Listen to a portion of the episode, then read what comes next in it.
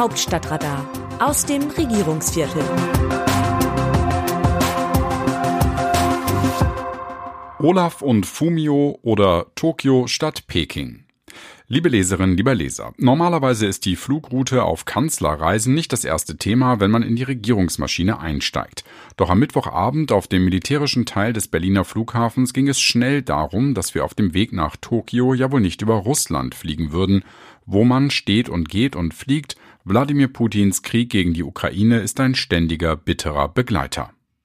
Olaf Scholz hat sich auf den Weg zu einer neuen Weltordnung gemacht. Deutschland hat in diesem Jahr die G7-Präsidentschaft und der Bundeskanzler will sie nutzen, um alte Muster aufzubrechen, die die internationale Ordnung in ihren Grundfesten erschüttert haben. Dazu gehört Deutschlands energiepolitische Abhängigkeit von Russland, die Kiew jahrelang als potenzielle Waffe Putins gegen die Ukraine bezeichnet hatte.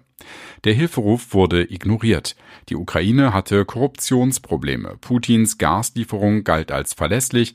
Man mag diese einseitige Betrachtung kaum mehr glauben. Abhängigkeiten dieser Art sollen in Zukunft verhindert werden. Ein dickes Brett, wenn man auf all die wirtschaftlichen Verflechtungen mit China schaut. Eine kapitalistische Autokratie im Namen des Kommunismus. Menschenrechte, Freiheitsrechte werden mit Füßen getreten, aber das Geld fließt. Scholz hat mit seinem Besuch in Tokio mehr Nähe zu Japan und mehr Distanz zu China geschaffen. Chinas Präsident Xi Jinping dürfte überrascht sein.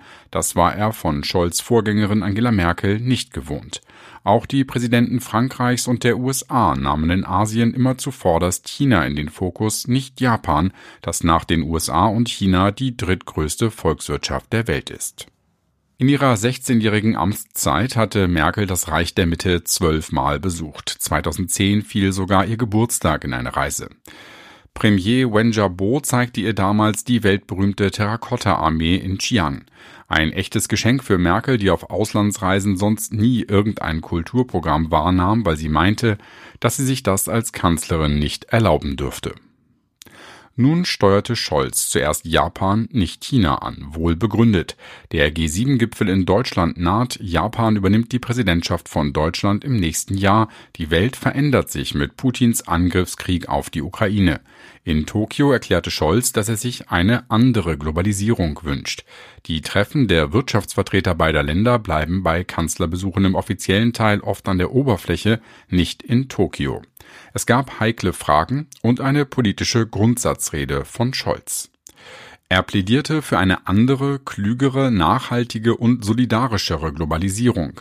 Darum gehe es, wenn Japans Premierminister Fumio Kishida von einem neuen Kapitalismus spreche, sagte Scholz in demonstrativer Verbundenheit mit dem Amtskollegen. Olaf und Fumio sind übrigens im kleinen Kreis per Du.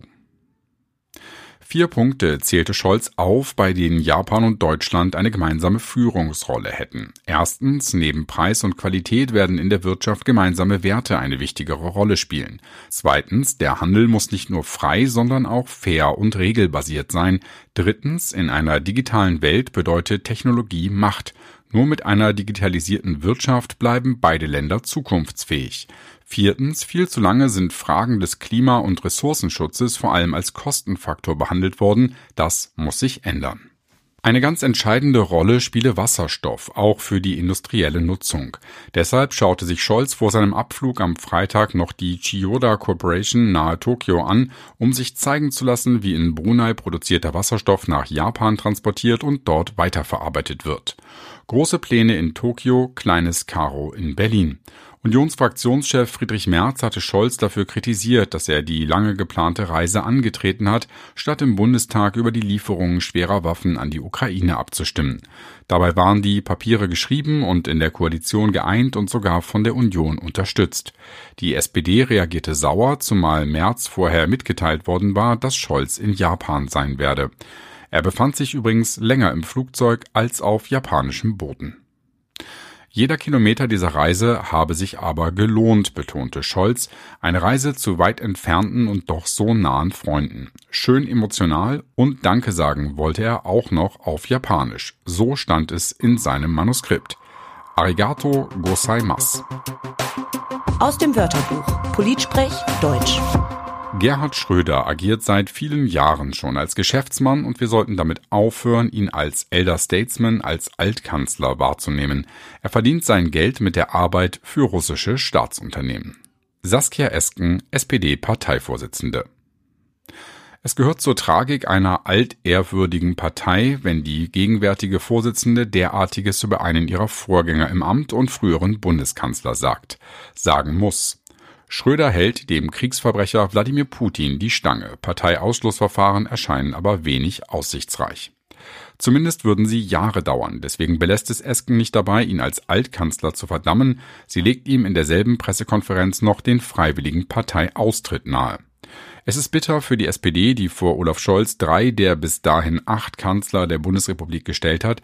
Sie beruft sich aber nur noch auf Willy Brandt und Helmut Schmidt. Dass Schröder auch Verdienste für das Land hatte, für sein Nein zum Irakkrieg etwa einst bejubelt worden war, wird für lange Zeit in der SPD keine Rolle mehr spielen. Das ist ebenso bitter für Schröder selbst. Wie sehen die Leserinnen und Leser die Lage? An dieser Stelle geben wir Ihnen das Wort. Daniel Pietsch zum Newsletter Nie wieder Krieg war nur eine Hoffnung.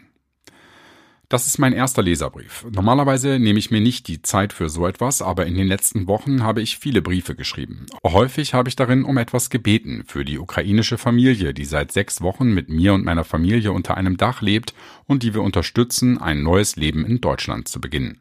Als ich Ihren Beitrag gelesen habe, war das für mich der Anstoß, anschließend eine E-Mail an die Stadt Coburg zu schreiben, mit dem Angebot einer geflüchteten Familie eine Unterkunft zu bieten. 10 Tage später wurde das Angebot angenommen. Ihr Artikel hat mich berührt, denn auch ich hatte eine beachtenswerte, lebenshungrige und patente Oma, die im letzten Sommer von uns gegangen ist und die mir auf ihrem Sterbebett noch einmal berichtet hatte, wie es damals war, als die Bomben Leipzig trafen. Ihre Mutter öffnete der Tante eines Tages die Tür und die stand bleich mit einem Koffer in der einen und einem kleinen Kind in der anderen Hand davor und sagte nur, unsere Wohnung ist zerbombt. Daraufhin wurde wortlos die Tür geöffnet, es wurde selbstverständlich zusammengerückt und fortan alles geteilt. Das hat sich in das jugendliche Gehirn meiner Oma gebrannt und das hat sie die letzten Tage beschäftigt. Ich hätte, ähnlich wie sie auch, gern mit ihr, einer politisch interessierten und sehr belesenen Frau, die Ereignisse besprochen und eingeordnet. Wir haben das Glück, seit sehr langer Zeit in Frieden leben zu dürfen und seit einigen Wochen küsse ich jede Nacht meine Kinder im Schlaf auf die Stirn, während ich dankbar darüber bin. Wir haben das Glück, dass wir viel mehr haben, als wir brauchen. Ihr Artikel hat mir in aller Kürze noch einmal vor Augen geführt, dass wir für unsere Kinder Vorbilder sind und Teilen immer möglich ist. Gut, dass wir solche Großmütter hatten. Nun ist es an unserer Generation, die Nachfolgenden daran zu erinnern, was Krieg bedeutet und dass wir uns für andere einsetzen müssen. Danke, dass Ihr Artikel mich und hoffentlich viele andere daran noch einmal erinnert hat. Hans-Christian Hummel aus Hannover zum zögerlichen Kanzlerkurs bei Waffenlieferungen. Bundeskanzler Olaf Scholz zögerte bislang mit Waffenlieferungen zur Unterstützung der Ukraine in ihrem Abwehrkampf gegen Putins Angriffskrieg. Anders die zu kurz gekommenen bei der Kabinettsbildung unter Kanzler Scholz, wobei besonders die Grünen-Politiker Anton Hofreiter und die FDP-Politikerin Marie-Agnes Strack-Zimmermann in der Debatte über die Lieferung schwerer Waffen vorpreschten. Ein Bedenkenrat wäre sich sicherlich bewusst, dass der Nachschub für die Ukraine bald unter anderem aus Deutschland käme. Die Logik des Krieges legte es dem Kriegstreiber Wladimir Putin dann auch nahe, die Nachschublinien alsbald mit Bomben und Raketen anzugreifen. Julius Friedrich Schönmann aus Stahnsdorf zum selben Thema. Von allen oder vielen Medien, Politikerinnen, Partnerländern etc.